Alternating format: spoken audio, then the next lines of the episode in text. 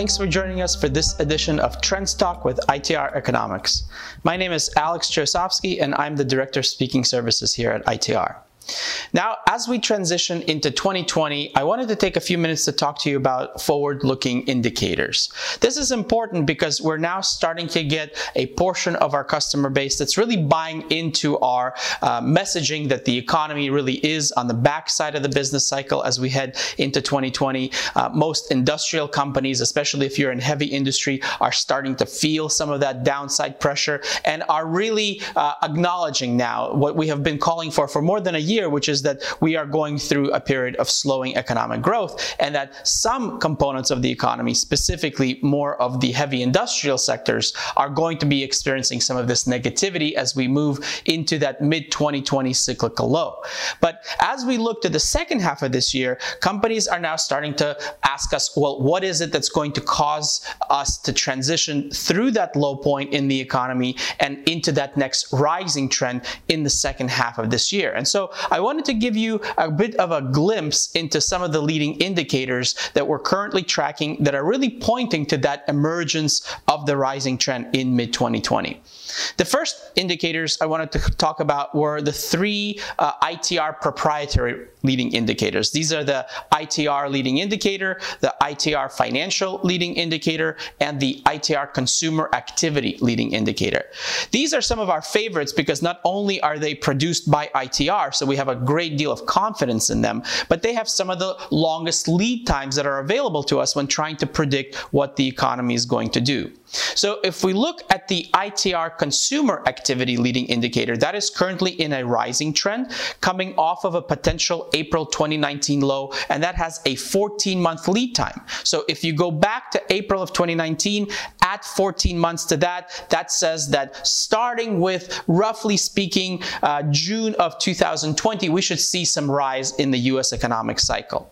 Now, as always, it's important to not just pay attention to one leading indicator, but rather a whole group of them, kind of a build up a body of evidence that conclusively and holistically represents a consistent trend.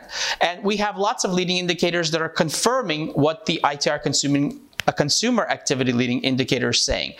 The ITR financial leading indicator is coming off of a potential September 2019 low that also has a 14 month lead time.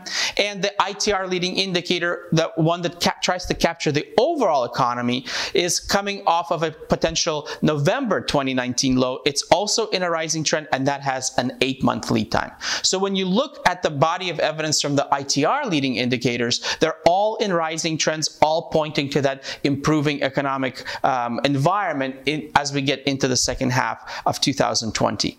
There are many other leading indicators that we track that are not produced by ITR that also con uh, consistently point to that improving environment. The JP Morgan Global Manufacturing PMI is coming off of a January 2019 112 rate of change low. The 112, of course, is referring to the month over month growth rate. For most of our leading indicators, we pay attention to that measure because it gives us the longest future looking outlook. And the JP Morgan Global Manufacturing PMI has a 12 month lead time. So so if you go back to that January 2019 low, that is saying that starting this year, really, we should start to see some turnaround in the momentum in the economic environment. The OECD leading indicator and the G7 leading indicators, both of those are in rising trends as well. They both have 10 month lead times to the US Industrial Production Index, which of course we use as the benchmark for the overall economy here in the United States. The OECD leading indicator is coming off of an August 2019 low, and the G7 leading indicator is coming off of a tentative July 2019 low. One of the favorite leading indicators that people like to ask us about is the Purchasing Managers Index or the PMI. And most people pay attention to PMI, but they're looking at the raw data. They're looking at the uh, values that are above 50, and those, of course, indicate expansion in the economy. Values below 50 indicate contraction.